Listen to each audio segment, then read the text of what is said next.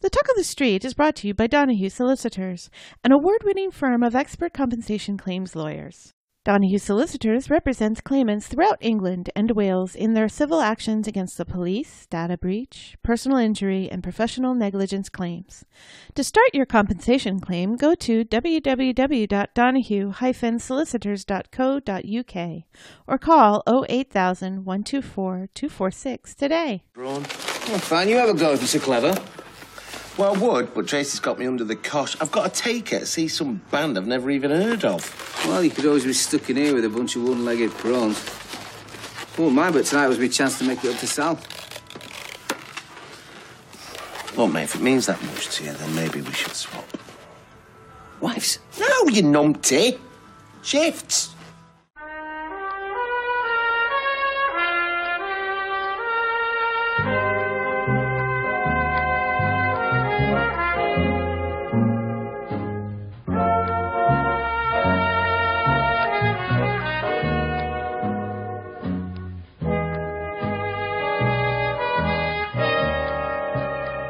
Hello and welcome to episode 84 of The Talk of the Street, an unofficial Cornish Street Catcher podcast that hasn't had a clue what day of the week it's been since I honestly don't know when. I'm Gavin. And I'm poorly. Oh, you poorly again. I am Oh, poor. we shame. You're sick on vacation. A wee bit. You were kind of snuffly and stuff. Are you putting this on? What? Because you sounded fine before we started recording. I'm not putting anything Oh on. dear. And it's, it's the extension of a middle digit in my. Oh, and now the index finger has joined the party. Yeah, cold. You were yeah, you were sick. Yeah, a wee Mm-hmm. bit of a cold. Yeah. And then we had some i- room issues, let's just say, of one of our last nights on vacation. And I started to get poorly immediately after that and was poorly all the way home. And then yesterday I was just, I was gone. Shall we start by saying what a wonderful vacation it was? It really was. So good to get away and just relax and not do anything. Absolutely. This but see this is the thing that sucks. I was like, "Oh, yes, we get to go away and do nothing and just read books and eat good food and relax and nap We did lots of that. and I will be all nice and rested for when we get home." And then I'll be able to just jump in with both feet and get so much done as soon as we get home. And what happens? Yeah, none of that happened. So, you know, all that all that good resting up and recharging of my batteries was for nothing because now I'm all stressed out because all the stuff I wanted to have done by today haven't gotten done. Oh well. Yeah, We saw Stephen King's house though. we did. That was good. that was fun. What a big house. Yes. don't know why I'm surprised at that, but it was a pretty big house Unlike on just a- a regular a normal in street. Bangor. Just a normal street you can drive down. He's got neighbors. The house across the street's for sale. Three hundred thousand for a five bedroom, three bath, Yeah. two and a half thousand square foot. Yeah. Doesn't seem that bad. No, Could pretty probably get a impressive. mortgage for that. Probably. We're not moving to Maine, No. though. No. No. um, we got new tattoos. hmm Yay! I have a tattoo of the Great Lakes that looks like someone's thrown watercolours at it inaccurately. Yes, I rather like it. yes, it's very pretty. It's a bit scabby at the moment. Yes. and I have my children's names in Gallifreyan on my calf. As you do. Yes, I do. Such a nerd. I guess there's nobody in the world that has that tattoo, No, apart from you. nope, because nobody else in the world has three children with Or, the names. or gives a shit about Gallifreyan. I'm not the only person in town with their children's names in Gallifreyan Oh, tattooed who on did them. you copy? I didn't copy him. It's just that a friend of mine who also plays Pokemon Go has his has his his son's name tattooed in Gallifreyan on his arm, but he also has like stars and swirly stuff and everything around it as well, which I don't. Mine is just the Gallifreyan circles and stuff. Pretty dull. Yes, and I was all excited when I saw it the first time. I was like, "Oh my god, I had the same idea!" And I showed him on on my phone and stuff. So he's had another kid since then. I don't know if he's gotten. So are hotels then. but a really nice place in Maine. Yes, which was ha- haunted. A haunted inn. It was awesome. The monitor um, at the bar kept turning around on its own when we were sitting there and, and flashing me in the face, and I kept turning it back around, and it would turn around again, all on its own. And yet, when we asked the, the barmaid if she'd had any paranormal experiences, Oh no! she said no. well, what about that time that? What about that time last night when your iPad Square payment thing kept, kept on turning around turning on around its, on own. its own? But she did tell us that there had been a suicide there, like, was it five years ago, or something? Which Seven, I think she said. which was not, you know, I couldn't find any record of that anywhere. Or did you look it up? afterwards. Uh, yeah, all, all all I could find was stuff about this this uh this guy back in the 18th century who supposedly walked in on his wife and a dude, you know, doing the deed, and so he killed them. What, buying real estate. Yes. Buying real estate in room eight, which is supposedly the most haunted room. So he killed them, and then he went to room five and, and killed himself. We were in room 25, 25. in the in That the was new fine. wing, which was fine. and supposedly there's a piano in a hallway somewhere that plays itself, but we couldn't find a piano anywhere. No, I did feel a little uh, chill down the back of my neck when I was getting the ice one time. But I don't know if that was the ice. Yeah. And, and did you feel that before or after I told you it was haunted? Oh, after. I was I was fine beforehand. No, actually, now that you mentioned the ice, you did say before I told you when you came back, you're like, it's a bit spooky out there. You said that before I I? told you. Yeah. Because the room Now that was that I think beyond the about ice it. machine was in darkness, and you could just see some tables that were in there, Right. Yeah. It's like the party room. Like a storage room or something. Ballroom. I don't know, But it did make me think of The Shining a little bit. And in our hotel after that, I made the fantastic mistake of booking a smoking room. I don't think you could get smoking rooms anymore. No, I was really surprised too. And then they insisted that they didn't have any other rooms, even though the place was dead. Yep. And there was black mold in the bathroom, on the bathroom ceiling, and there were Lovely stuff. dirty diapers in the parking lot. But Mm, this was a hotel we've been this is a hotel we've been to many times before and it's been fine, so never again though. Never again. Never again. And we won trivia. We played trivia at the Jealous Monk in um, Mystic, Connecticut and got second place. It's 30 bucks. Thirty bucks to spend, you know, the next time Next we're time there. down. That was a good That trip. was I pretty enjoyed sweet. that. And and then we got uh we got the thirty bucks and then we got uh some salted caramel Milky Way bars, which I ate while we watched um Andy Cohen and Anderson Cooper Yeah, I didn't get a sniff of that, whatever it was. You slowly drunk. just consumed a whole lot. Yes I did. But you drank all the monkey shoulder, so I thought you had one. nope, You had one? nope. Oh, well, I had it all then. it was good. That's fine. That's our tradition, is monkey shoulder at, uh, in And Hogmanay. New Year's, yeah. well, Happy New Year, everyone, by the way. Yes. Happy Hogmanay. And we're back. Yes, we're back. Woot Should have woot. killed us last year. Oh well. Didn't. Nope. Shall Don't we- call it a comeback. Shall we preamble, Amadea? Uh, yes, please. How about some festive Corrie news, hmm?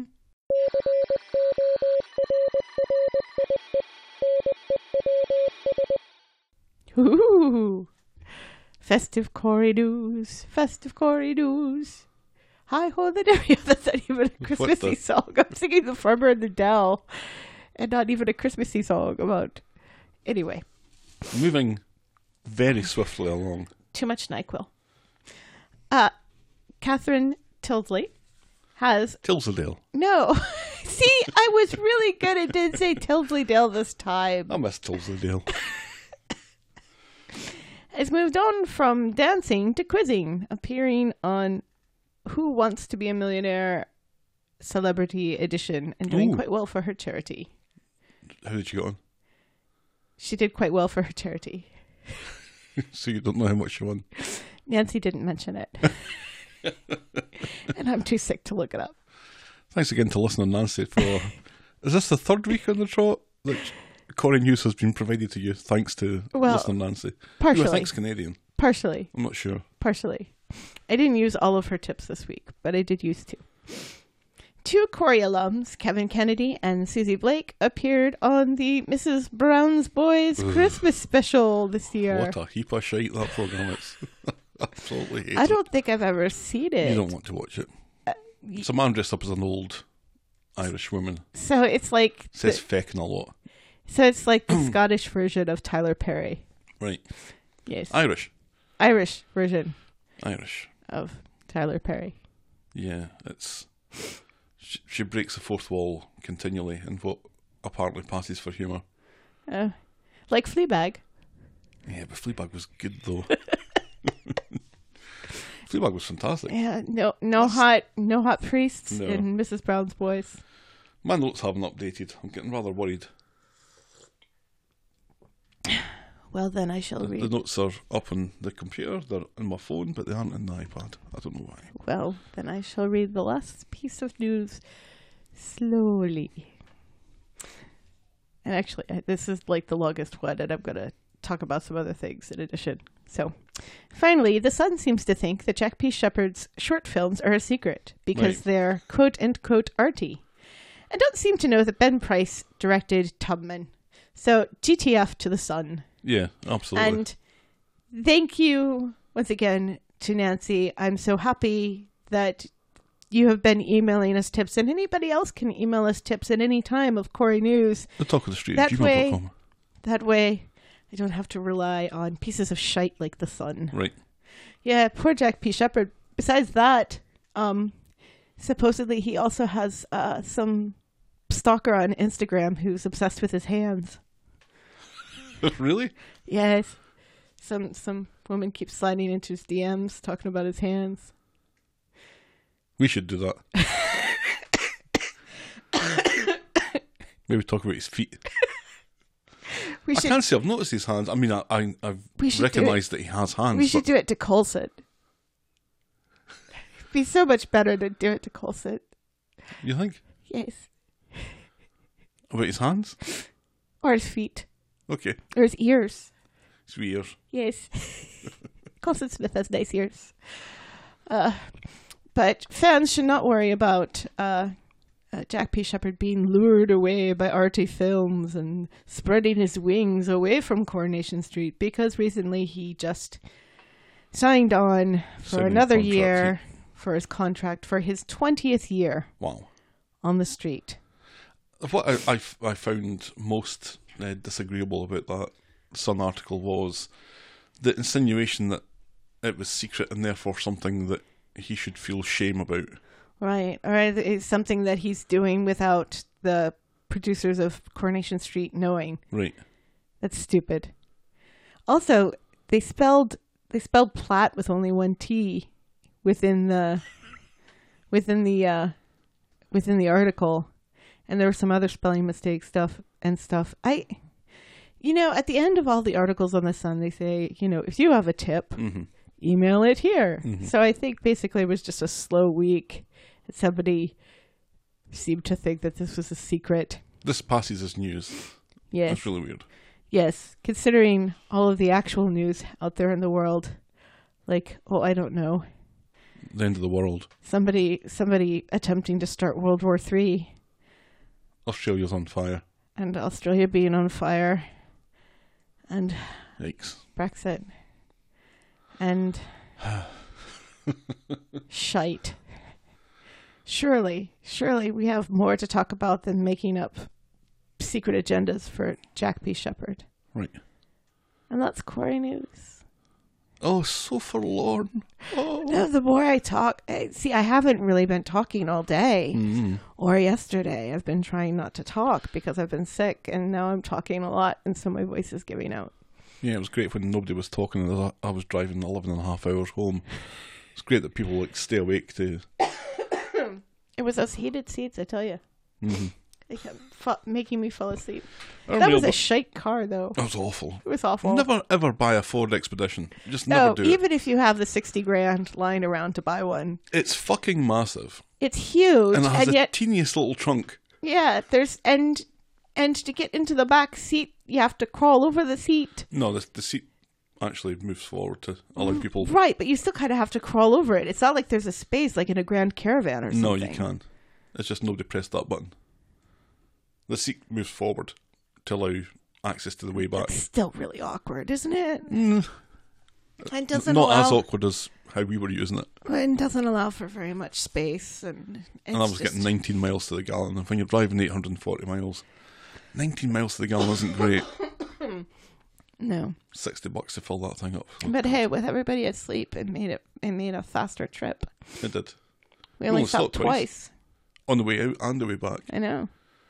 We actually got halfway before we stopped the first time, Yeah. which is unheard of, especially with you with your teeny tiny wee bladder. Yes, my bladder and I sacrificed a lot to to get. I was like, I, I kept saying twenty more miles. We can do this twenty more miles before I said something to you. Mm. Because I'm not happy. No, Especially when we're still in Michigan and you have to stop for a pee. which has no, I happened a couple wasn't of times still in before. Michigan. It, That's happened a couple of times before. Anyway, but anyway, not this thing. no. Our mailbag. Helen 2. We have a Canadian couple Helen. Not Canadian Helen. not Canadian Helen. Not Canadian Helen. I think British Helen, who has moved, I think.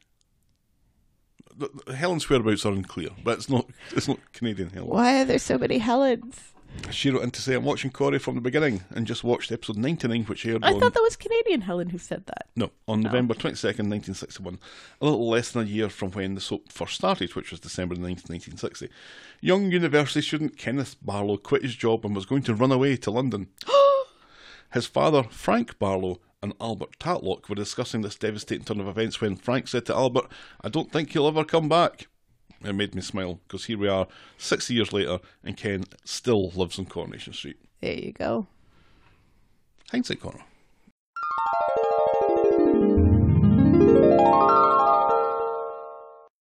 A blue, blue, blue, blue, blue, blue, blue, blue. I couldn't be bothered looking up hindsight corner, apart from one thing. There Oh, was three God. things I'd written down. How did Roy let down Haley? Didn't look that up. Who's lived with Rita? Didn't look that up either. What the hell is wrong with you? Nina was listening though to System of a Down, and it's not effervescence as we said; it's evanescence. So well done us. you said effervescence. As did you. I did not. I Yes, said you- evanescence. Nope.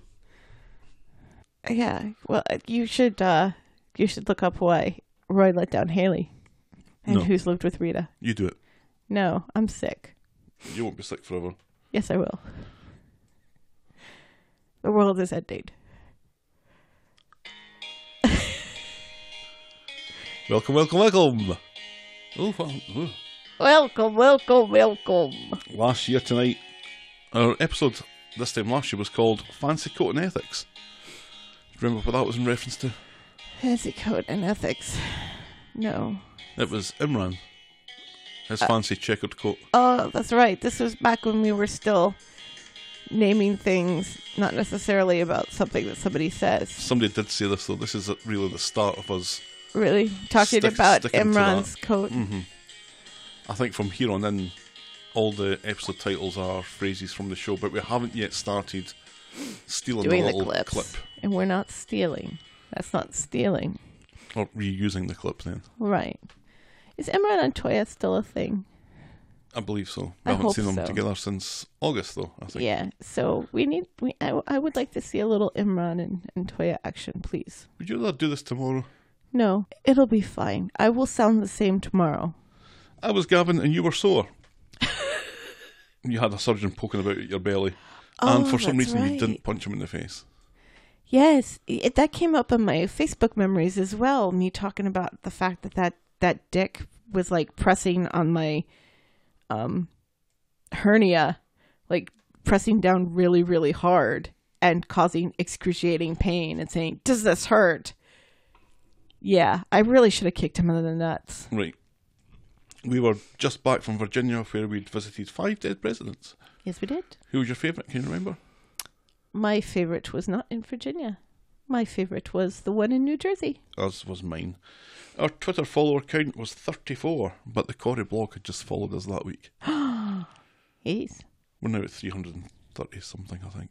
Excited. 300 in a year's pretty, pretty decent, I think. I think. Is that? It feels, feels decent. Yeah. We were on the lookout for a spare co host. Oh, that's right, We because made an I was appeal. going to be having surgery Right. to repair my massive hernias. Yep. And because this podcast takes precedent, We had to find a, we had to find somebody to uh, step into your, your shoes, as it were. We weren't impressed with last year's Crimbo episodes. Not that much anyway. I think it was better this year. Peter was going to buy the snooker hall, but ended up with a boat. Someone stole eighty thousand from Audrey, and Nigel Havers dies. Yep. Joseph really likes to move it, move it. Yes, he, He, does. likes to move it, move it. He likes to. Apparently, move it. Our moment of the week was Roy and Mary trying to find Jude, and Audrey finding the dead Nigel Havers. And our boring moment of the week was Ken and Claudia walking the dog, and that was Coronation Street and the talk of the street this time last year.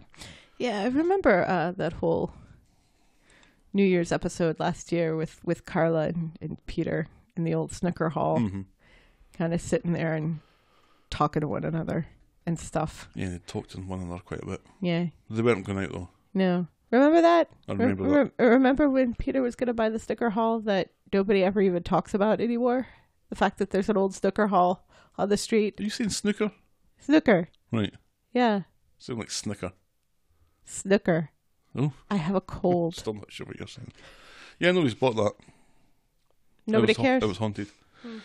Uh, Oh, that's right. Carla did that weird ghost thing. We still don't know how she was able to project it on the wall so believably. why did the baddies in Scooby Doo get arrested? Because they're bad. You don't get arrested for being bad, though. People are bad, and it's not against the law to be bad, is it? Yeah, but they do things that are illegal, Like what? like th- threaten people and They pretend to be ghosts. That apparently is against the law. right. Well, because it's it's it's threatening bodily harm to people. It's chasing people and threatening bodily harm and impersonating a ghost. You can't impersonate a ghost. That's illegal. I'm sure it's not. Especially if that ghost just happens to also be a cop. They would have definitely got away with it if it hadn't been for those meddling kids. Anyway, and, and it's fraud. There's got to be fraud involved somehow because they're they're scaring away potential buyers and stuff. off the old theme park or whatever. Right? Yeah. There's always something illegal there. I'm not sure. Don't don't dig too hard. I'm going to have to do this for my phone, which I'm not. I'm not sure I'm going to enjoy doing.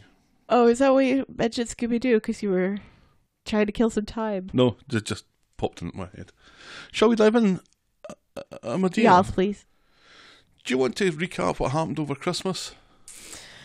Robert got shot and Derek fell off a thing, which somebody called a um, helter skelter, but I don't think that's a helter skelter. Doesn't a helter skelter go like this, not like this? A helter skelter's a a slide, isn't it? I thought it was like a whirly, a whirligig sort of thing. It's a downward slide that going round a, a central axis. That didn't look like a slide either.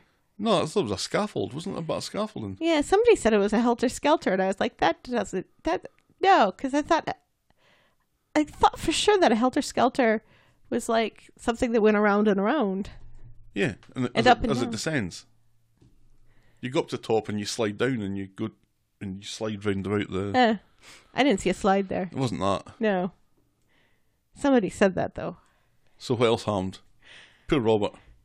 Yeah, I thought that was very well done. everybody everybody got to meet Irish Tina. She got to say hi. My name is Irish Tina.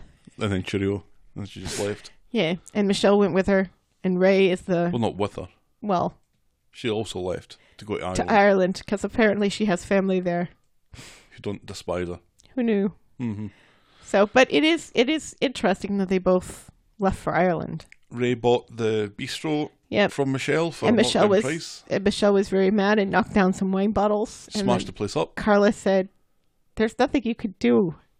It's fine. Go away." And so she left, and she got she got the tearful goodbye. She got the whole taxi ride and everything. The only people who turned up to a leave night were her family. Nobody else turned up. Well, everybody else was concerned by the fact that Shona got shot and is now in a coma Yeah, that was because Mm-hmm. funny she was hiding in a box. for David's birthday Right. because they were going to get their hole in the box or something like that. I I don't It think was they were. the thing. That was the premise, wasn't it? No, that's you're thinking of that Saturday Night Live sketch with the dick. in I'm the really box. not. I'm really not thinking of that. I, I never think of Saturday Night Live. That just doesn't happen. That was the only bit that you found funny in the Saturday Night Live Christmas special. It was terrible, was the- but it's never funny. Dick in a box. It's never knowingly been funny. I don't Dick in a think. box. Dick in a box was kind of amusing, I guess. Step one, cut a hole in the box. Yeah, that was, that was kind of funny. The rest of it was terrible. The rest of that piece actually was terrible. Alina showed back up Briefly. Very briefly. just for Seb Just- to realise how much she fancies Emma. Right. Very, very quickly. Alita's there and then she's gone. Rita got eaten by a cat. She did not. She fell off a stool because Dev can't put up a tree right because Dev is useless. I still wasn't sure how Rita was injured and all that. Because she Was it her fell. leg or her arm or something? That was just kind of dreadful. yeah, it was weird because afterwards they're like, oh, she's fine. She was just dehydrated. And I was like, really? She was dehydrated? she wasn't there for that long, was she? And she kept rubbing her arm. So I thought she had a broken arm. And then she was in a wheelchair. And why is she in a wheelchair if she's just dehydrated? Right. And then she got uh, She got a party. she got a party Yeah. because she's not alone anymore because No. people actually give a shit about Rita Yes. somehow. Yes. The factory's open. Lovely, Oh, kinda. lovely new factory. Kinda. And it all came out that Gary. That happened this week. So this week? Yeah, that's this week. We could have shut up about that. Yeah, shut up about that.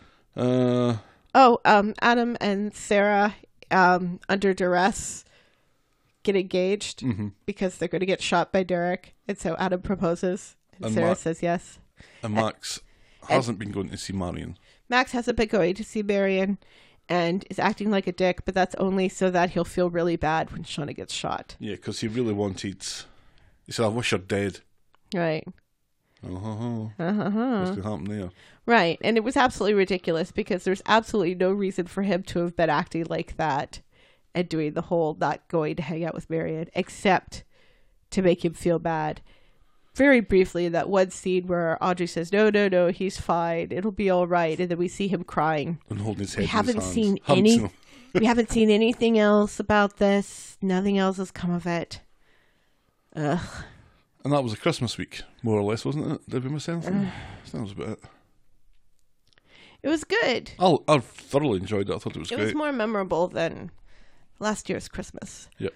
I was trying to remember last year's Christmas, and like I said, all I could remember was the New Year's one with Carla and Peter in the snooker hall. I don't believe that you watched the Christmas one at all. I think I did. What happened at Christmas? I can't remember. See? And I did watch it. I remember watching it. My New Year's resolution, by the way, is to stop swearing on the podcast. Oh. From now on, this is going to be a family friendly, clean version of its former self, which I think will just improve it overall. Shall we dive in then? Our first storyline tonight is Ray's Bistro. Woohoo! Fuck a doodle doo. It's morning and Bethany is up and worried about her job, and she reveals that Ray wants to meet everyone today. Ooh, Ooh!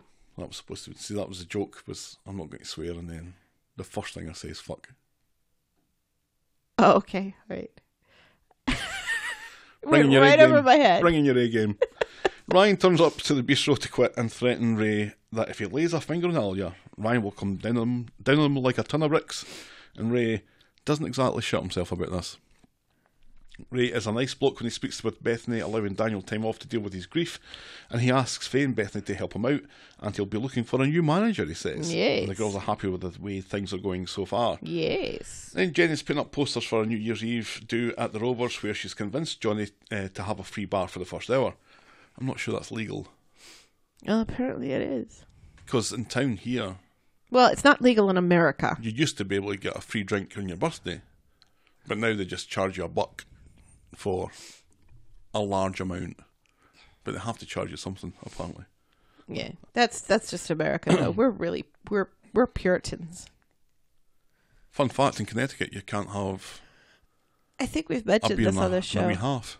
Yeah, I'm pretty sure we've mentioned this on the show before. Have we? Yeah, No, it's still it's still a fact. it's still a fact. Uh, Ray is there because Jenny doesn't know him. He gets a skinny on what their plans are at the Rovers. So back at the bistro, Ray is excited that Faye and Bethany have got the place ready for the grand opening, and Ray plans on free drinks for the whole night, and he's going to donate to a cancer charity in Sinead's name. Ray is very impressed with both Faye and Bethany. Very impressed indeed. Yes.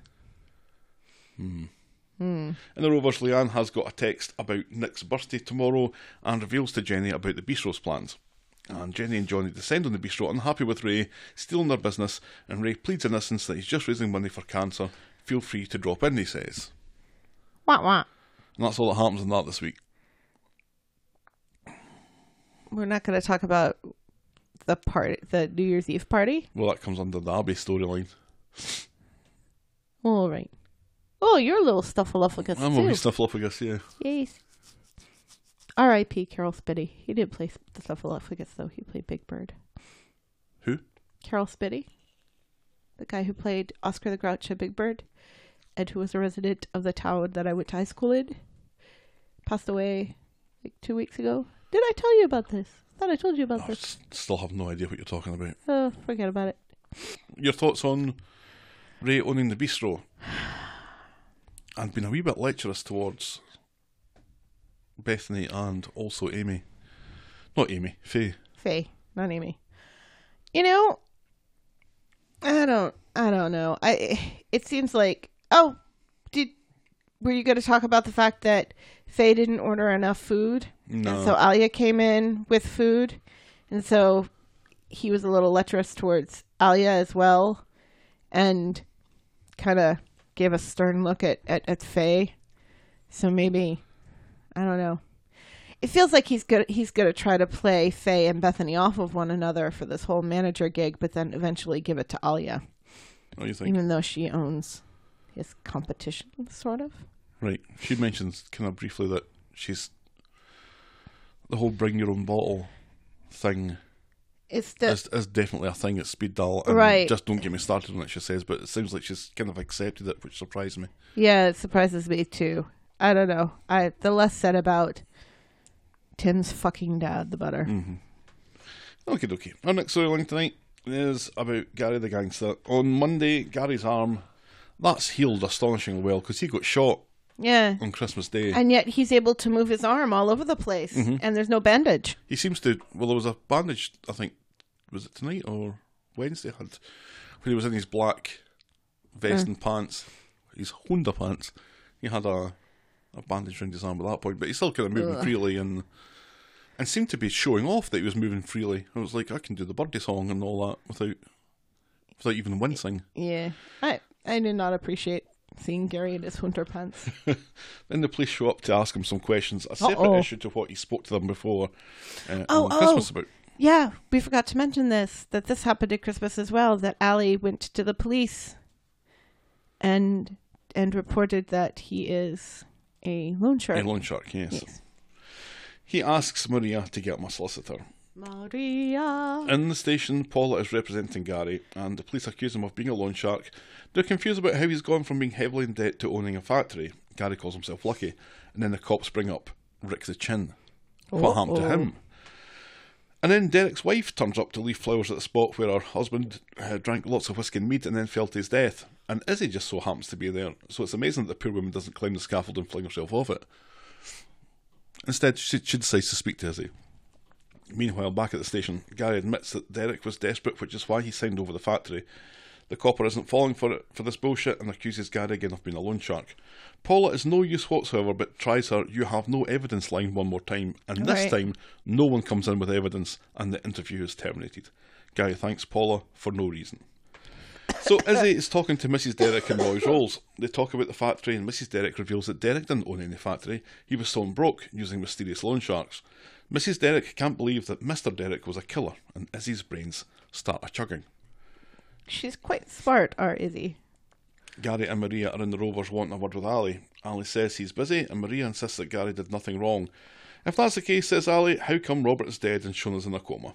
If Gary's so innocent, then why did Derek try to kill him? The uh that the um the new police guy, the tall one. D.S. Not McKinnon. Yeah. He kind of looks like Chris O'Dowd, doesn't he? I don't know who that is. The Irish actor, Chris O'Dowd. Mm. no. Not not ringing a bell. Nope. He kind of looks like Chris O'Dowd to me. And at first I was confused. I was like, why is Chris O'Dowd not using an Irish accent? And then I'm like, why is Chris O'Dowd on Coronation Street when he's like a movie star now in America. And it turns out that he's not. No. Super. Yeah, he does look like Chris O'Donnell. Later, Ali continues to antagonise Gary. Johnny tries to calm it all down, and then as he pipes up, she thinks there's something in this loan shark business after all. She doesn't believe Gary. She knows Derek wasn't successful. In fact, he was in debt to a loan shark, and she accuses Gary of being that loan shark. Gary denies it. Okay, says Izzy, this time look me in the eye and swear on Jake's life. Maria's had enough of this. Gary's done nothing wrong. He's a hero, and she drags him away. Oh, Maria. Back home, Maria thinks Ali has lost it, and Izzy as well for that matter. Gary's silent, which scares Maria, and then Gary admits to her that he is, in fact, a loan shark. Doot, doot, doot, doot, doot, doot, doot. See? That's Chris O'Dowd. Why is he masturbating in a tree?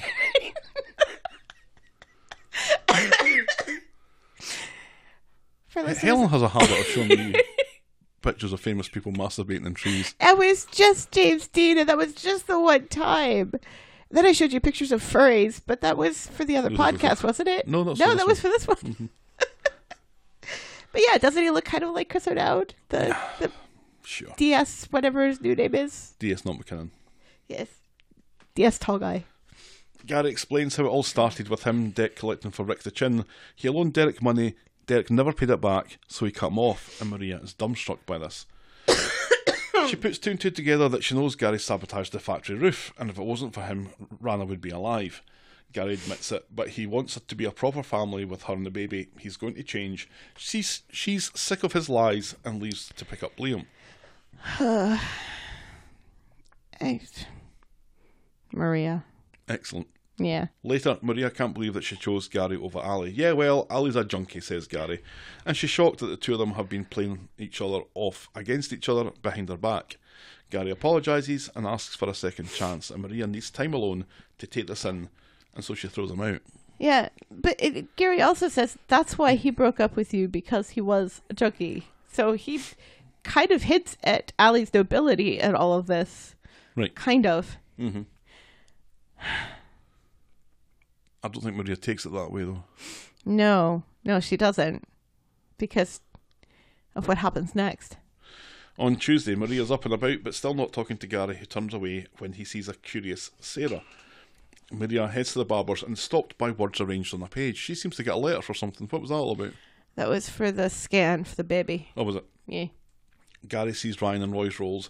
Gary has a job for him. He tells Ryan to go through his client list and go visit them and tell them that he's out of the loan shark game and he's going to write off all the interest that they owe. Mm-hmm. Then Gary meets up with one of his old clients looking for a £600 loan for old time's sake. Maria's hanging around in the background and sees this go down. Gary says that he's changed and he's looking for out for his family now, and Maria again hears all this. Gary gives the guy a statue or something that he can sell to get the money. It was and a then- clock. Right with it. And then Gary sees Maria. She wants to talk. I wondered if that was all a bit of a setup on Gary's part. It was a little weird, especially since the guy had brought Gary something like a light fixture or something, you know, as collateral. And that clock was not worth 600 quid. That's the light fixture that he stole from the old folks home, which is what which is what it was. The guy has like a shopping cart with a with a light fixture. And Gary's like, "Come on, man! It says property of the nursing home right sure. on there," which was kind of funny. But but supposedly the guy needs the money for his mother who's in the nursing home. Right. Ugh. Back home, Maria is still worried that she can't trust Gary. He promises he's changed and he's not going to lose her or the baby, he says. And this seems to do it for Maria, and the two of them go into the Rovers, and Maria shouts her mouth off to the pub about Ali being a junkie, and Ali, understandably, isn't too chuffed about this. Yeah, and it's like, wait a second. So you're going to choose the loan shark over the over the junkie who is now clean and is trying to get his life together. Right. What? Well done, Maria. Just consistently making terrible decisions. I think I- you know, I think she's just kind of thinking about the baby and everything, but Do you think she's going to have this baby? she seems to want this baby. I don't think it's happening. Even even with even with Gary, she seems to want the baby, so Mm-hmm. you know, that's why she was looking at the whole scan thing and then she saw Daniel walking his with baby. Mm-hmm. Birdie, and she's like, "I know what it's like to be a single parent and everything, and so I have to stick with Gary because I don't want to be a single parent." Which is, honey, not the way to go. I'm speaking from personal experience here. Girl, same. You're fond of that gif. I'm fond of that Girl, gif. same. It's one of my favorites. I use it all the time. It's very handy. On Wednesday, it turns out that Bethany isn't too happy waking up to seeing Gary and his undercrackers again. Yeah, another was I. She's had her fill of that when he lived at number eight. Maybe it's time I moved on, says Bethany, threatening to leave, which nobody really gave a shit about one way or the other. On his way to the shops, Gary gets torn into Sarah. He wants his fucking rent, three months up front. You can stick your rent up your arse, says Sarah. Right! Help your arse. Up your arse. Back home, Nick thinks that Gary conned the factory out of Derek. It doesn't matter, says Adam, it's a contract. Then Gail pipes up that if Sarah doesn't like the fact that Gary owns the building, maybe find another building. And to that, Nick sucks a thoughtful, Thoughtful tooth. tooth. Betty continues to be a stroppy cow with Gary and Maria. Gary thinks he and Maria and Liam should move into Victoria Court and Round right now. Once Sarah sees sense and pays rent, he can afford it with no problems at all. Maria looks like she agrees, but then she also looks concerned. She's worried about everyone treating them like piranhas. You mean pariahs, Yeah, but she says piranhas, and then he corrects her, and it's kind of funny. Maria's not very smart, is she? No. Gary's changed the locks on the factory. No rent, no keys, he says to Sarah. See, I don't know if that's necessarily legal. Don't they have to go through like a procedure of um eviction and everything else? Yeah, he has to sell them notice, and he didn't do that. No. And he's got to give them more time, not just over Christmas, to pay rent. Especially since I'm assuming that they've already paid something to Derek already or something. He seemed to suggest that they hadn't paid anything. But Yeah. the factory's not up and running yet, so they're not making any money. So Right. Sarah doesn't think they can do that, and Adam is in agreement. They have a contract. Fine, call the cops then, says Gary. And in the Rovers, Gary tells Maria that he's just calling Sarah's bluff. No one's going to lose their jobs. It's all going to work out fine. And she's further worried that his actions are going to make them less and less popular with uh, the Everybody on residents the in street. Yeah. then a couple of Knickerpacking people, Sally, Beth, and Kirk, are at Speed Dial with Nick and Sarah because we haven't been to Speed Dial in ages. And the general consensus is to pay Gary, but Sarah isn't keen. Nick tells Adam to work on her, and he thinks that he knows the very thing to cheer her up. except there was a brief there was a brief scene in Speed Doll last week where um, Yasmin gathered all of the children from the street to read the night before Christmas to them to distract them from the shooting that had just gone on right outside. Oh, yeah, right. Well done, Yasmin. That was a it was a truly beautiful and charitable thing to do, and I'm so glad they didn't ruin it by having Tim's fucking dad in the scene as well. Adam has gathered the family to the Rovers uh, for him to propose again to Sarah, and he gets down on one knee, and he seems to be really enjoying himself. Yes, he is. Oh, and Emma gets to sell her first bottle of champers And start her first tab. I, I don't believe that this is the first time she's ever started a tab. That doesn't make any sense to me. Tabs aren't really a thing in the UK. Really? Mm-hmm. You pay How- as you go. You pay as you go. Mm-hmm. Wow. I know. That's, that's like this, the scales have fallen off your eyes, but that's, that's true. You pay as you go. And you get around then. So if you and I were were out with friends, then I'd buy everyone a drink. Then you'd buy everyone a drink. And then whoever we're out with, they'd buy everyone a drink. And then you say, whose round is it? And I go, oh, it's my round, I'll get them in. And then you go and get them in. And that, does- that never happens here because we all have tabs and we all just pay for our own. Yeah. So you kind of miss the concept of having rounds. Yeah. Hmm. Sometimes we buy rounds for people, but that doesn't Well, happen. no, we'll very buy often. drinks for people. So we'll buy their, we'll, we'll, we'll pick up their tab. Mm-hmm. I wonder what they do in Canada. If only we knew somebody in Canada who could tell us what the. If only we knew the someone pub in etiquette Canada was. that the next time we're in Canada we can go out drinking with them and hang out. Oh, that's a good idea. Yeah. Is it a good idea or is it creepy? I think it's fairly okay, isn't it? I don't know. I guess. Anyway. We'll see. So she agrees to a spring wedding, and Gary sees this and then gets arse about the rent again. Nick drags him away, claiming that he's going to sort it, and that's as far as we get with that storyline this week. Correct. Adam and Sarah, Yay. a thing? Question mark. Absolutely. I They've like been going out it. for like two weeks, It's been more than two weeks. three weeks, It's been more than three weeks. four weeks. It's been a few months. It's not been a few months. Yes, it has. because she's been going out with him since the fact since the roof collapse. I was after the roof collapsed because she was with Gary when the roof collapsed. No, she and Gary had already broken up when the roof collapsed. That was one of the reasons because he one of the things he was desperate for was to get her back. No, because he was still at number eight. He was still living at number eight. I don't think so. It was because he, then he spoke to, to Gail and she made him a cup of tea that morning. I thought she made a cup. No, she made a cup of tea for Nope. Nick. Nope. Didn't she? Nope. Because Nick was out running. Nick doesn't live there. No.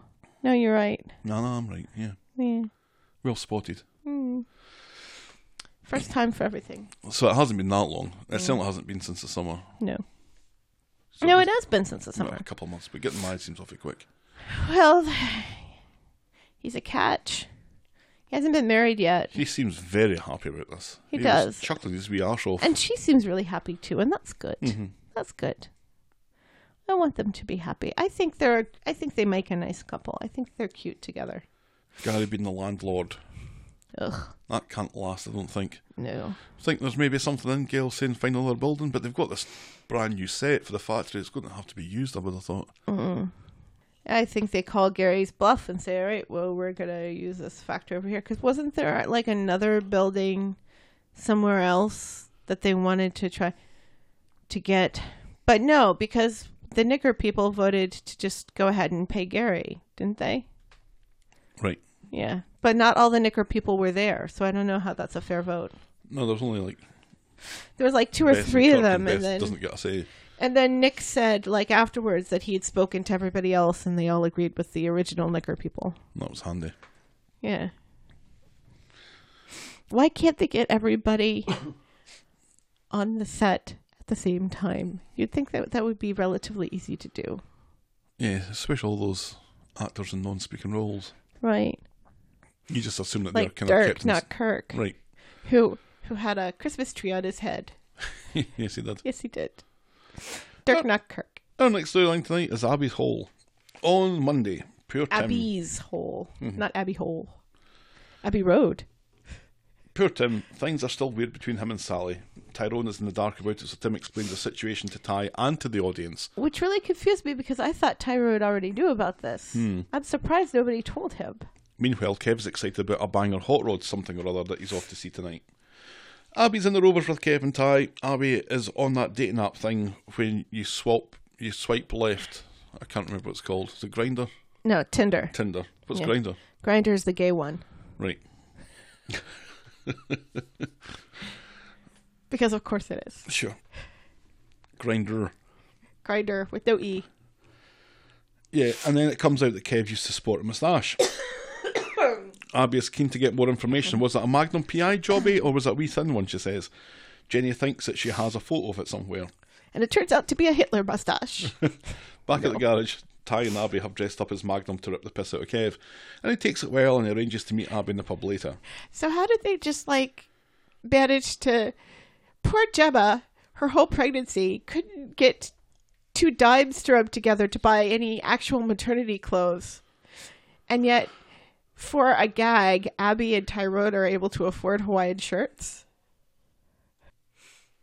So anyway, so Kev takes it well and arranges to meet Abby in a pub later. He agrees, and Ty is amused that Kev has knocked off his banger in front of Abby. What? No, he's, he's decided to go and have a drink with Abby as opposed to go to his his his uh, stockyard racing Right. thing. That's what I meant. Yes, Abby he was wasn't in it. rubbing off his banger in No. front of Abby. Not like that, anyway. No, It probably was a little bit. No. Privately. no, yeah, Abby- right, yeah, not in front of her though. No. Abby is ready to meet Kev in the pub, and Tim is concerned uh, because of that hot rod thing. Sally tells Abby that Kev fancies her, and Abby is unable to help natural instincts, and off she goes. So Kev and Abby are enjoying a drink, and Abby brings up the stock car racing thing. She doesn't understand why he isn't there. He says that he's supporting her, and she thinks that he's a great guy. She chases him off, telling him that they can have a drink tomorrow. So he goes to his stock car thing after all. Then Abby's back home and Sally's surprised that she's home early and thinks Abby is playing with Kev's feelings. Abby reveals that she has a soft spot for Kev, that he's a great guy, and maybe she is interested after all. Maybe Then on Tuesday, which is New Year's Eve. Abby is at the bistro looking for Kev. She peeks into the photo booth and she finds Seb, Eileen, and Mary. And Mary's wearing a horse's head, but Abby still knows that it's her. That was quite funny. Like, hi, Mary. How did you know it was me? that was funny. Then Abby admits to making a move on Kev, who now turns up, and Abby resorts to being 12 again. Later, Kev and Abby are in blonde wigs in the photo booth, and she gives him a quick kiss as the flash goes off, and then she rushes off for a pint, and he's kind of taken aback by it a little bit. Now, Abby is chatting to Eileen, worried that Kev was shocked at the kiss, and maybe she's not his type, and vice versa. He's boring as fuck and all that, and still, she thinks that he might be the one. Kev is hanging around like a fucking creepy Doyle, and hears all of this. Or only hears half of it. right. Yes, because that's that's how things happen in soap operas and sitcoms. Right. It's like it's like an episode of Three's Company all over again. Abby tracks Kev down to a quiet corner of the bistro and very brazenly suggests that they snog. No thanks, says Kev. I'm not that desperate, despite the fact that he is totally that desperate. It absolutely is. As New Year approaches, Kev tells Eileen that he heard the first part of what Abby says. Aye, well, you never heard the second bit, says Eileen, where Abby is gagging for your Bobby. Oh, pig's tits, says Kev, and off he goes to find her. And find her he does, snogging the face of Ray Weinstein. On Wednesday, Abby, Eileen, and Sal are having a post mortem about yesterday. Sal is convinced that Abby and Kev are the hots for each other, but as far as Abby is concerned, Kev has made his position quite clear, thank you very much. Yes. And Kev comes in and joins them, and then Abby leaves. Sally has a quiet word with Kev about Abby. If he really likes her, he needs to go for it, and he needs to do it now. But meanwhile, Abby is, I'm going to say, dressed up, and is at the bistro giving it big licks for Ray, who seems to appreciate the attention. She's kind of Yay. dressed. I- I think it would sound more charitable if you said it. She seems to have raided Liz's closet. Right. She's got her sexy bits on. She's got her sexy bits on. So Abby is pulling off Ray. Oh, sorry. Abby is pulling off Ray's tie. Yeah, like right there in the bistro in a booth. Mm-hmm. You know, you know, a professional would say, "Let's go to my office." I've got that written down almost exactly. Not exactly professional behaviour from Ray here. No. Very disappointed in him. Yes, but I'm kind of happy about about about this development, him and Abby, because that means that he's not going. he- That maybe he won't be lecherous with Faye and Bethany and Alia, because I, Ray confuses me. Because sometimes he's really, really awful, and then other times he's really kind of decent. I don't know what to make of Ray. Mm. He's an odd one. Yeah, he is. Abby thinks that Ray is just the manager of the bistro, Right. Then she and when finds out. she finds out that he's actually the owner, right. they kind of comedy snog, don't they? They're all big, wide mouths, and- Right. and their, their tongues are everywhere. Ugh. So Abby gets home and starts shooting off about Snog and Ray and how he's a top bloke and is rich and stuff, and she's finally managed to snag one of the good ones when Sally announces that she's invited Kev for tea. And Kev's standing there with his back to her and hears all this, and he makes his excuses and leaves. Yeah. Poor Kev. On Friday, Ray tracks Abby down to the garage. He thinks it's brilliant, uh, and it now knows where he can go next time he needs serviced. But not like that. But Tim is exactly getting her like taxi Ray. serviced and mentions that Abby got her mechanics degree or whatever inside. And this scares off Ray, and Tim is apologetic. And later in the Rovers, Tim is more apologetic, but Abby isn't impressed. She's super pissed off at him for fucking up her chances of pegging a millionaire. Ray catches up with Abby in Roy's Rolls and takes the piss out of her a wee bit. She confesses to being a smackhead previously and gave away two of her kids. This doesn't seem to put Ray off. He's No. bounced back uh, from a tough start too, he says. He admires her, and after some coaxing, he asks her if they want to go and have sex somewhere. Yes, please, says Abby. Right. Yeah. Like at first he was be- he's you know using all this saucy innuendo and stuff, and Mm-hmm. and Abby's like, you know that was fun for New Year's Eve, but I'm really not that kind of girl. Just tell me what you want, what you really really want. Mm-hmm. And so Ray's just like, um, you want to go have sex now? And she goes, Yes, please. yes. I would very much like to get my hole off of you. Yes, please. So they go back to Sally's and get their hole, and they're about to get their hole again when Sally comes in, shocked that uh, this whole affair thing wasn't dead in the water. Right. Yes, and that was and it was hilarious because when Sally comes in, Ray drops Abby on the floor. Right. That was funny. That was quite funny. Yes. And she's ripped his shirt Right. and kind of jumped on it. yes. It was funny. So you think this Ray and Abby thing's got legs? Ah. or is this just postponing Abby and Kev getting together? I mean, eventually, in the long run, will Abby and Kev get together? Yes. I'm not so sure anymore. The show has invested so much time, you know, in the will they, won't they, up and down and stuff. I think eventually the whole Ray thing will fizzle somehow. It it'll come, you know, he'll do something stupid and lecherous, and it'll come out, and Abby will drop him like a hot potato. Something will happen. But for now, I'm kind of liking it because it's funny, and it makes Ray more interesting because we see another side to him. You know, a kind of decent side. The non Weinstein side. Right.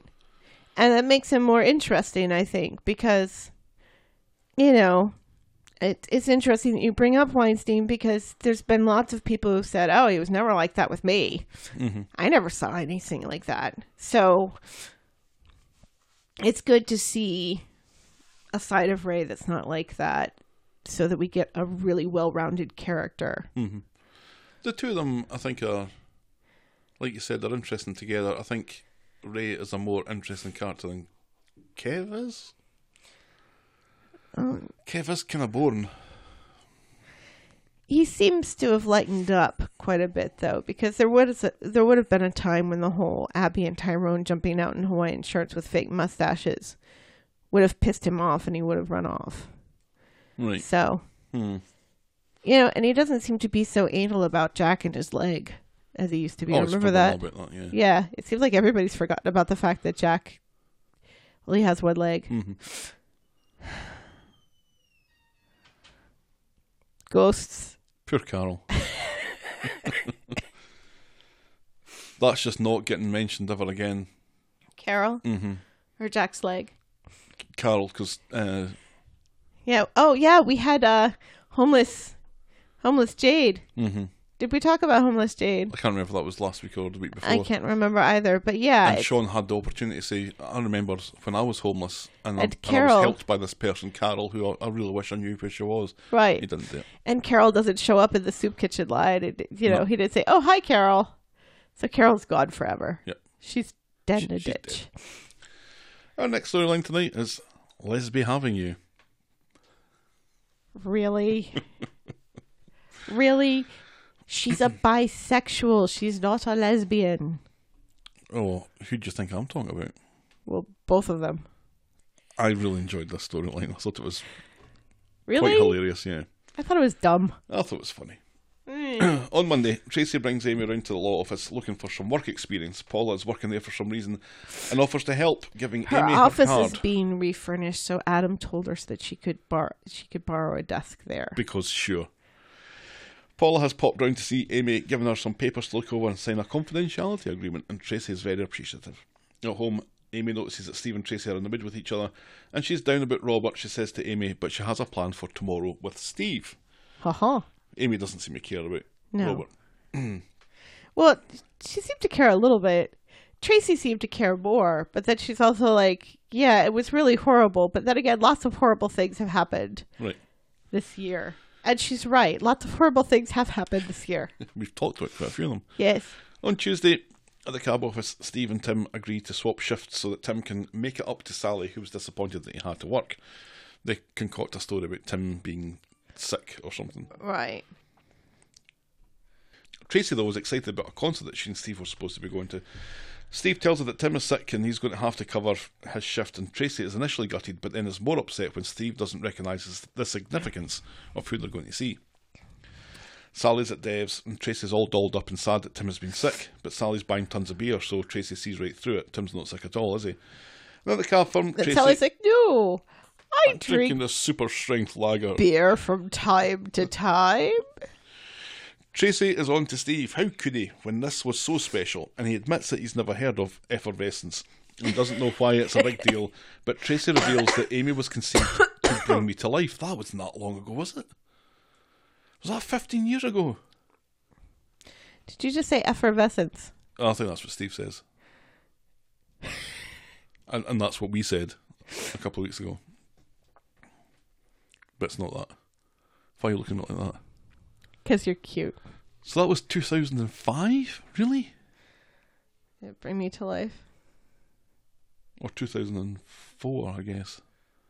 We had nine months onto it because a, a normal human gestation period is nine months or approximately 40 weeks. 2003. 2003, wow. So, yeah, so he's never heard of it. We're old. She wanted to believe next year could be better. Well, that's that totally fucked now, she says. Wait, so they were going to go see Evanescence? Evanescence. I don't. They broke up. How are they touring? Did they? Pretty sure they have. Well, considering that we continually get their name wrong and can only mention one of their songs, uh, they haven't exactly been burning the charts alight. No. At the Rovers, Ryan is DJing to Rita, Abby, and Paula, and then in comes Tracy in a mood wondering if Paula does divorces. That was funny. A bit later, Paula's flirting a bit with Tracy. What you doing with Steve? She asks. Tracy says that he's like a loyal dog that you can't bring yourself to put down. She asks about Sophie, who seems to be dating a backpacker now. Fuck you all, says Tracy. Let's make this a new year to remember. And Paula suggests that Tracy throws caution to the wind. That's what I intend to do, says Tracy, right after I have a waz. Haha. And she did say waz. she did say was. It was weird. On Wednesday, Tracy wakes up in an unfamiliar bed. It's Paula's. Rutrow. Cup of tea? asks Paula. I know that was really funny. She's like wakes up and she's all confused, and then she sits up and there's Paula behind her, like, "Hello there." Well, hello there. You have got to be fucking kidding me, says Tracy. Meanwhile, Amy is entertaining Ken, by which I mean she's putting up with his chat and making him a cup of tea. Steve comes home sheepish, and Amy leaves him to it. She has some papers that she has to take round to Paula's for her work experience stuff. Rutrow again. Tracy's knickers are on the yucca. She's not happy with this, she's married, and Paul says that last night Tracy had been banging on about her prison days and how she bedded more women than Madonna. That was hilarious as well. right, and Amy- that throwaway line is given to us just to explain why on earth Tracy would ever, you know, jump over the fence. Right. You know, we get a throwaway line insinuating that this isn't her first trip over the fence. Exactly. Amy comes round with those papers, and as Tracy hides, Paula says that she's getting a hole, so she won't be inviting Amy in. Amy taps her nose and leaves. Awkward, says Paula. You reckon? says Tracy. Yeah, even though Tracy has never mentioned before that she jumped over the fence while she was in prison to anyone. She did to Paula. Right, yeah. But before this, 'cause it's been years since Tracy's been out of prison, yes? Mm-hmm. Yeah. Steve's asleep on the couch when Tracy sneaks home. He awakens and Amy appears, both suspicious that Tracy's in a relatively good mood after missing that concert thing and with Steve working. Amy notices that Tracy's come home with someone else's designer jacket. Tracy begs Amy to shut her mouth, she's going to have a shower and a bacon sandwich, in that order. Later, Tracy's had her shower and put back on her New Year's Eve clothes. uh, No, she's not in her New Year's Eve clothes after her shower. She's wearing like a leopard print shirt and like that starburst necklace. she's totally wearing the same clothes. I don't think so. Yeah, I think so. Amy has done some more paperwork uh, and is about to take it to Paula's. And Tracy says, You've already been round there once today, just give a rest. How do you know that? asks Amy. And Tracy makes up a story about Paula texting her because Amy is so keen. She talks Amy into leaving it for today, and then Amy leaves to see Ken. With Steve in bed, Tracy calls Paula and arranges to meet her in the Rovers in 20 minutes to exchange jackets. So that's what they do, and Paula isn't impressed at Tracy barking orders at her. Tracy just wants to get their stories straight. Well, buy me a drink and let's talk about it, says Paula, who seems to be enjoying taking the piss out of Tracy here. Yes. Ken and Amy are enjoying a stroll when Maria happens along. Ken brags about Amy's work experience, and Maria thinks that this explains how Tracy and Paula knew each other then. She tells him that the two of them were necking back the tequila like it was going out of fashion last night. Amy is curious about this strange throwaway comment. Right. Yes. And the only reason why Ken and Amy would ever talk to Maria is just so something like this could happen. Exactly. Otherwise, they Or wouldn't have pass each stopped other on to the street. chat, and Ken would not have been bragging about Amy and her job Thing. thing. Tracy says that she was taken advantage of, but Paula paints a very different picture. Tracy responds by suggesting that Amy no longer does the work experience. This is stupid, says Paula, and she storms out. And she's right. Tracy storms after her, and they argue in the street, which is seen and heard by Amy. Amy wants to know what's going on. Paula tells her about the work experience thing, but then Amy notices that Paula's wearing that fancy jacket that her mum had a wee while ago and puts two and two together. Did you two get your holes off of each other? she says. And at home, Tracy says that she just crashed at Paula's, nothing happened. Then why lie? asks Amy. Tracy says Paula came on to her, but Amy isn't buying it and calls Tracy a cheat. What a role model. Either you tell Steve or I do, she says. And outside, Tracy calls Steve and arranges to meet him at the Rovers, warning him not to go back to the flat. Tracy needs some help from Mary, but Mary isn't interested until she hears it involves some hot lesbian action, and suddenly she wants all the gory details. Yes, she does. Tracy wants Mary to stall Steve until she gets an all clear text from Tracy, because Tracy wants to clear this all up with Amy. Right. Mary does a terrible job of keeping Steve in the Rovers because Steve has brought uh, Tracy a cat. Yes. She tries to distract All him of a with sudden, everybody's getting cats on the street. she tries to distract him with a game of darts, but Steve volunteers Kev instead, and Kev actually seems up for a quick couple of games of darts. No wonder you're single, says Sally. Back in the flat, Tracy is making the case to Amy that Steve lied and didn't want to spend New Year's with her, and it made her feel worthless. And on top of that, there's a whole Emma thing that's made her a laughing stock. Amy isn't sure uh, this excuses her behaviour, and then in comes Steve with the cat, sensing that something happened between the two of them. And Tracy pretends to be into the cat thing, and Steve goes off to get one wine and fancy crisps. Do you think? Do you think this whole cat thing is the writers trying to be funny? That There's some kind of pussy innuendo. Steve is Steve is bringing her a pussy cat because he does call Sylvester a pussy cat at one point as well. The word pussy is used. Mm. How much is pussy used over in the UK for uh, female genitalia? I think infrequently. Yeah, it's not as as Not as prevalent as it is here. Or in pornography. Uh-huh. Tracy tells Amy that she'll be uh, that she'll make it up to her dad, but Amy, not for the first time, can't even be asked to argue with how fucked up her parents are and goes off to her room. Emma's working in the Rovers when she gets a call from Amy, and we don't hear it, but we get the idea that someone else now knows about the lesbian thing, but it's not. Back home, Tracy wants to call the cat Sylvester, and Steve wonders why Tracy forgave him so quickly. Then in comes Amy with an announcement to make. She's moving out, she's going to live with Emma, she's sick of the pair of them, and Tracy actually thinks that this is a capital idea. On Friday, Amy is packing, get ready to move out. Tracy thinks that she'll get bored and come home before they know it, and Steve isn't happy that Tracy's given this a green light, but Tracy's looking forward to a parental break because she's the mother of the year. yes, she is. Steve goes round to see Emma, uh, who claims that Amy caught her off guard, and it won't be for long, she says, that, that she'll move back uh, in with Steve and Tracy. Right. They're both surprised that Tracy gave this the green light, and Emma will try and figure it out. Emma and Amy are in Roy's roles. Amy complains about Tracy stopping the work experience because Paula is bisexual. Emma goes into the cab office to explain what happened with Amy to Steve, and it's all Tracy's fault. She put a stop to the work experience uh, because Tracy's homophobic, and Steve is shocked.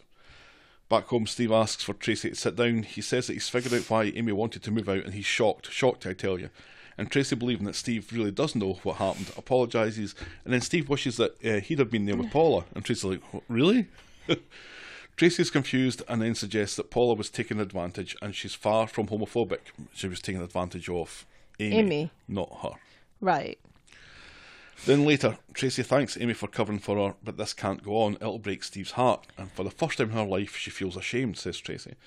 But Amy needs to leave because every time she sees her mum's Considering face, she all- wants to tell her dad the truth. Considering everything Tracy has done in her life, for this to be the first This time, is the one thing that brings her shame, yeah. it's kind of weird. And also, and I said this to you the other night, she should just tell Steve because I think Steve would be into it. I don't think it would be enough for Steve to No, end the relationship. no, no. In fact, Steve might, you know, Thruple it. yeah, I think, I think he was certainly knock one out thinking about it, yeah, absolutely. at Mm-hmm. the Absolutely. very least. Right. Good old Steve. Yes.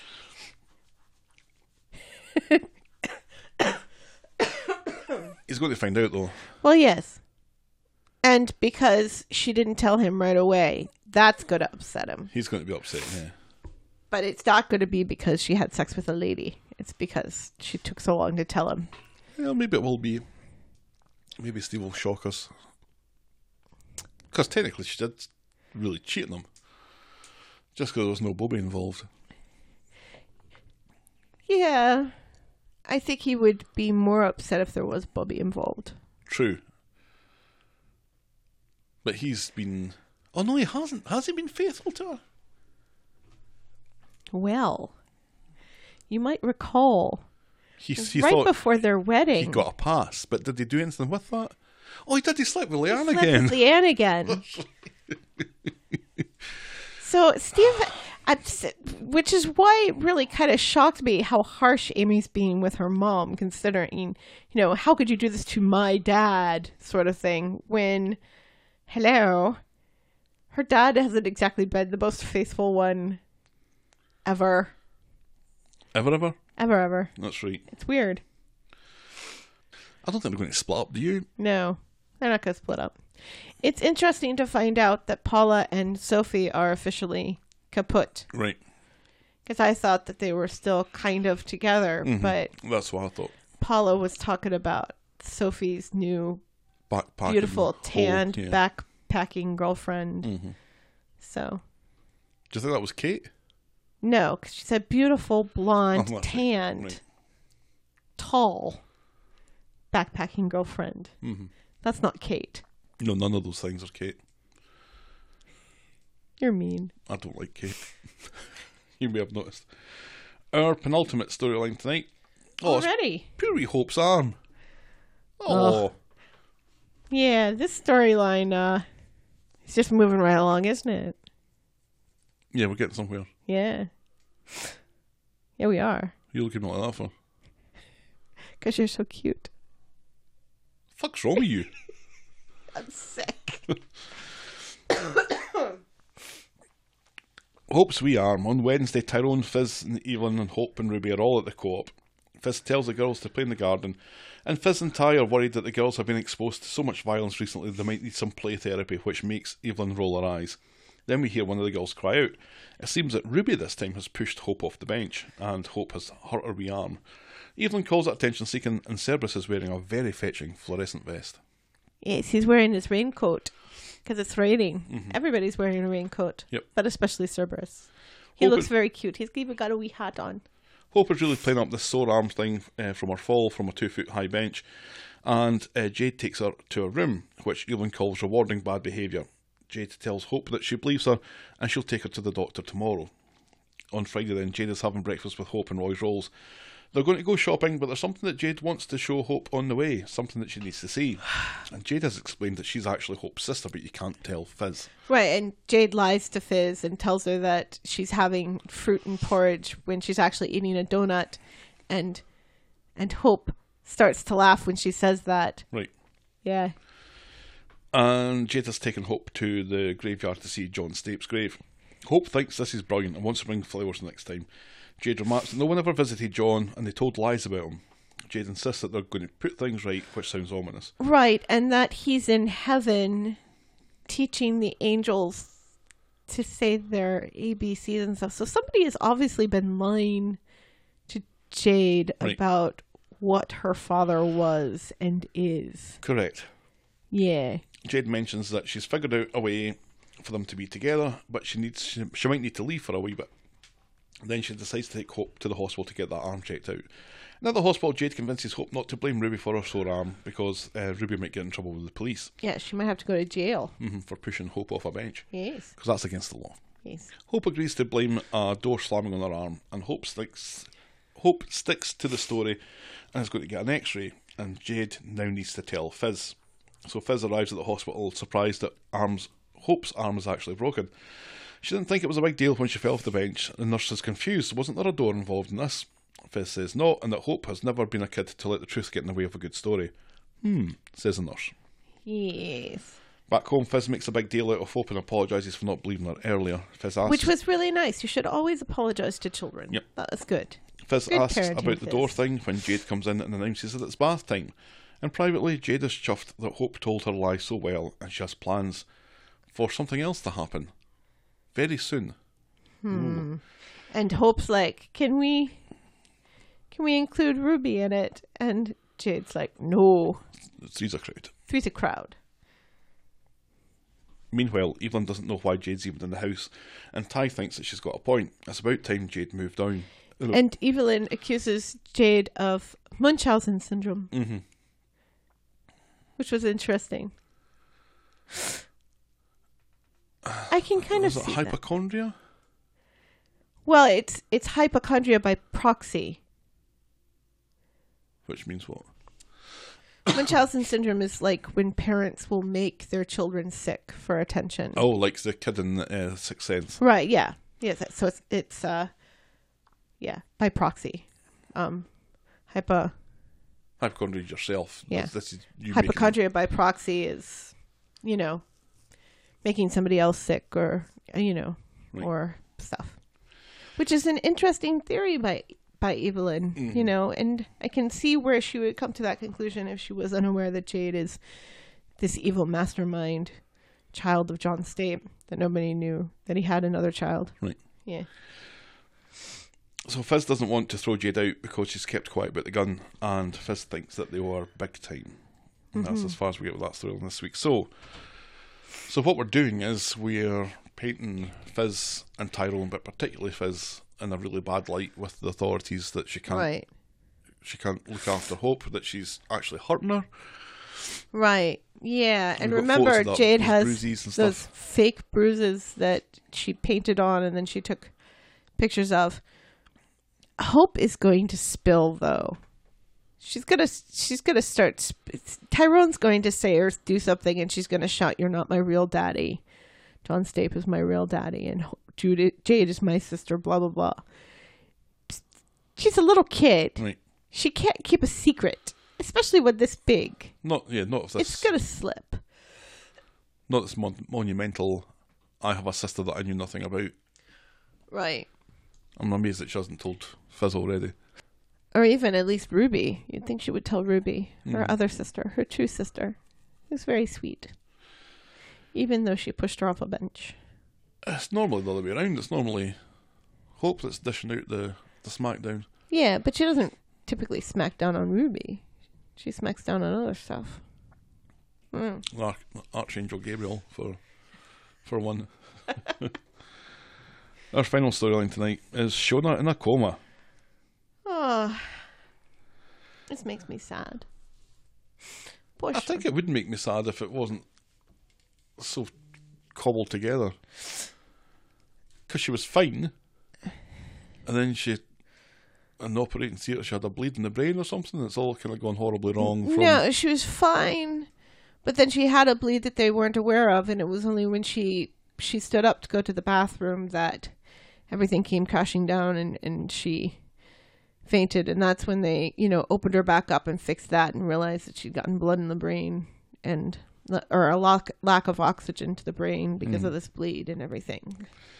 Yeah, Monday sees her in a pretty bad shape. David's at the hospital having a chat with the comatose Shona, and Nick arrives to relieve David. Tells him to go home and get a wash and a change of clothes and rest. And David sees sense and goes to leave. Nick tells him everything will be okay, and by the way, you stink. Back home, David seems confused about a They're piece such of paper. brothers. Mm. They're very brother.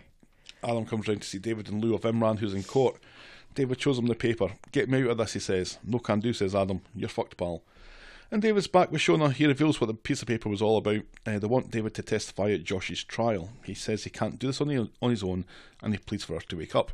And she doesn't. On Tuesday, at number eight, David has sent a text saying that he won't make it to the New Year party. It seems Gail has given it a body swerve too, and Leanne suggests that they take the party to him. And I've kind of thrown the Daniel stuff in here because there wasn't enough of it to make its own storyline. That No. Bethany kind of crosses over. So, so Daniel's the barrels descend to celebrate New Year with him. It's a Christmas miracle, and Daniel's beard is getting there, I suppose. Yeah. Yeah. It's not awful. It's not great. It's not awful though. At Daniel's, the barrels toast Daniel while the Platts sit around Shona's bed, surely pissing off, surely pissing all over the two visitors per patient rule, while Bethany has a good grace to wait outside. Yeah. On Wednesday, David's home from the hospital, and Gail forces him to talk about how he's feeling. Then he go- then goes off immediately to find chocolate biscuits. He feels helpless and hates talking in cliches. Gail tries to help but fails. But she does bring him some chalky biscuits. She does eventually. Then she's doing the washing and singing Billy Joel when she finds David's uh, court summons in his, his jacket Joel. pocket. Billy Joel. Was that say? You said Joel. That's Joel, isn't it? Yes. So was when- that say? Joel. As in Noel? Yes. You said she's singing Billy Joel. Did I? Yes. Shall I say that again? I can't be. bothered. You don't like Billy Joel. No, he's awful. awful, terrible human being. I'm sure he's a fine human being. He's just an awful singer songwriter. Oh. No, he's an awful human being. Is he? is he really? I imagine that he is. Yeah. You don't seem to know. You're looking that up as Billy Joel. An awful a awful human human being. being? David says that he's got enough on his plate with Shona in a coma. She needs to. Uh, she needs him to be with her at all times for some reason. He says Gail doesn't think letting Josh off would be what Shona would want. And then Nick is with Gail and worried about uh, David's decision. Give it a couple of months, and if he sees Josh swanning about, it'll drive him nuts. Gail asks that Nick speak with David. He might just listen to his big brother. And on Friday, David bumps into Daniel in Roy's Rolls. Daniel says that he's been in David's shoes, but David disagrees. Bethany gives David a hard time for not being nice to Daniel, and David tells her to go fuck herself. Uh, at the hospital, the Scottish doctor isn't sure Shona's getting any better, although David believes the opposite. Then Nick and Gail arrive. Gail telling David to get home and change for court. David isn't keen, but Nick and Gail tell him he has to testify to make sure Josh doesn't rape more people. So David's gone to court after all. Josh isn't looking like a happy chappy in the dock. David explains how he was a good mate with Josh and didn't realise how he was being groomed. He explains about being drugged and raped, and Josh looks away uncomfortable. David talks about waking up and everything feeling wrong, and he breaks down a little as he talks about the physical symptoms and how he couldn't report it to the police. He felt ashamed. Everything he thought he was, everything he believed in, was gone. He wanted to die, and if it wasn't for Shona, he probably would have killed himself, he says. Back at the hospital, the nurse desperately needs to speak with David. It's about the scan, and it's not great news, or so it seems. Meanwhile, Bethany catches up with Daniel and Devs and apologises for David's behaviour. Daniel offers his ear to Bethany, and this is viewed by Peter. And later, Peter catches up with Daniel in the pub and discusses the depths of this relationship. Daniel says that they're just mates, and Peter's like, aye, right. Now David has been asked questions by the defence. He admits that Shona didn't like him hanging around Josh two or three times a week and getting uh, helicoptered out of his trolley. Right. Nick gets a call from Gail and sneaks out, which throws David off a bit. The defence make a big deal of David's drinking and being lonely, and wasn't this consensual? They accuse David of being bi curious and feeling shame because of what it meant to his relationship. Nick comes back in, and David asks to be excused. He knows that something's just happened at the hospital. Josh looks like this has all gone rather well, thank you very much. Yeah, but it hasn't. I hope not. I th- and I think especially the whole my wife is in a coma, I need to go to her right now Right.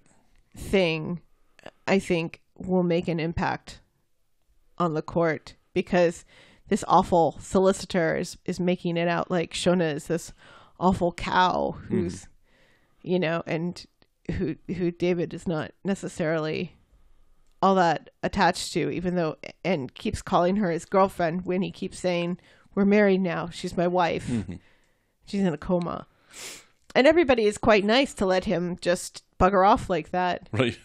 I'm not sure that would happen in real life. no, I don't think so. Has to be said, though, Jack P. Shepard in those scenes in the. the court- Brilliant. just stupendous. Such a good actor. Ah, mwah. That was amazing. Uh, so yeah, so back at the hospital, the nurse tells David that there's been no deterioration in Shona's condition, but this might be as good as it gets. They're going to try to remove the breathing tube to see how it goes, but Shona might not get any better than this. And David and Nick are sitting at Shona's bedside. David wishes that he hadn't testified and doesn't care about Josh getting off or whatever. He just doesn't care about anything other than Shona. Nick wants to play devil's advocate here and talks about Shona's quality of life. They have to talk about this. David will have some big decisions to make. But David ignores it and says that the two of them will walk out of the hospital together. And that is how we end this week's episode. As soon as her maternity leave is over, right. Ah, So she's. that's when she'll wake up. Do you think that they're just going to keep her in a coma for a while, or do you think she's going to be sent off for specialist treatment in Scotland? No, I think she's going to be in a coma for the whole thing. And just David goes off to see her every now and again. Yay. But we won't see that We on won't see it. camera anymore. No, 'cause she'll be off having babies. Yes. Good for her. What Yes. do you think of this storyline then? Ah, it's heartbreaking. That's heartbreaking, He's isn't it? really, really good, though.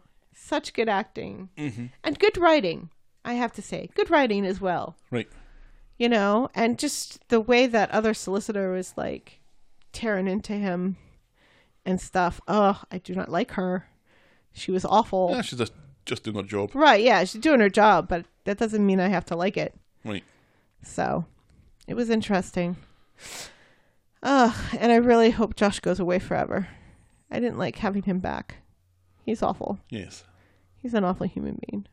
He was stabbed not so long ago. Yeah, remember that? He was Somebody stabbed. mentioned that. He was almost dead, Right. and David saved his life.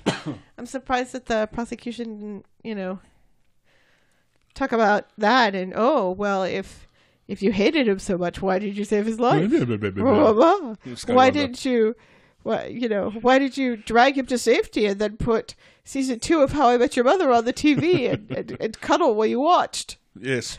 Why did you spoon? yeah. Netflix and chill. As sad as it is, it has given, like you said, the opportunity for Jack, Jack P. Shepherd to just, just, to show off his his chew on the scenery. magnificent his magnificent acting chops once more. yes, Coronation Street is Tremendous very lucky that he signed another contract with them. I think everyone involved in that was was Huh? pretty good. Yes, absolutely. Nick was great. Yes, Nick was great. You know, and it's and it's great you see all of this growth in him because once upon a time he hated Shona. You know. Oh, they didn't trust each other. No, and once upon a time he and David were at one another's throats about Audrey's money and stuff. Remember that? W- w- They were literally at each other's throats. Yes. Next to a lake. Yes. Yeah, the, the he obviously cares for his brother a bit more than he. Oh, put a big yawn. Yes. Yeah, obviously cares for his brother Absolutely. more now, and it's Yeah. I like the, I like I like all of the plots. I even like Gail. well, let's not go that far. Aw. You are holding on by a thread here, shall we? shall we quickly move on to moment of the week? yes, please. That's got to be Jack P. Jack Shepherd Shepherd and David and given the, and the tes- court. testimony. Absolutely. That's our Moment of the week. Moment of the week. your boring moment of the week. Oh God. Um. Kev. Just Kev. Uh. Kev talking to Sally about about darts. was it there? That dart thing was funny though. The darts thing was funny. Uh, It was quite. It was just showing off how boring Kev is though. Yeah, that works. That's our Boring moment of the week. Bored moment of the week. It's good to be back. We have not recorded a podcast in what feels like forever. I know because we uh we got all of common language recorded in one night because we had part one and part two. So we didn't even have a common language that we had to do over New Year's. We were recording in a uh, in a hotel room like we were last year. Yeah, I think we should have brought this little Zoom thing along with us and and done a podcast. But it was fun not doing it. Yeah, it was fun not doing because I I I fully planned on catching up on emails and and getting some work done during that week too, and did not Catching up on emails. catching up on emails. Do you read emails? Yes. I've got sixteen thousand unread emails in my inbox. And That's because you're a dick. You could delete. You know, you could delete the stuff that's and unsubscribe and stuff from things, and just Yeah, that read the requires me emails doing that are something. Mm-hmm. like from people. You tell people to send us emails, and then you openly admit that you don't read emails. Oh no, the, all the uh, Corey podcast emails go into a separate mailbox that I do check. Yeah, is that is that the only way that you'll ever read an email from me? Is if I send it to the Corey email? Probably. you're a fatty. So, if your mother has engaged in homosexual relationships with your work experience boss, you can send your notes and photographs to us. We're the talk of the street at gmail.com for email, for voicemails on Skype if anyone ever wants to do that. I promise I won't answer it. You can call us, it's fine. And on PayPal if you want to plop something in our virtual tip jar. We're at Corey Podcast on Twitter, Facebook, and Instagram. Thanks for making it to the end of another episode. We will be back next week with more Talk of the Street. Bye. Cheerio.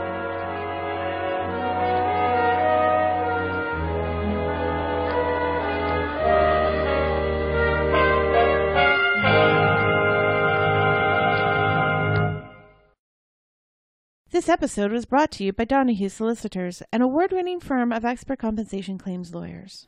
Donahue Solicitors represents claimants throughout England and Wales in their civil actions against the police, data breach, personal injury, and professional negligence claims.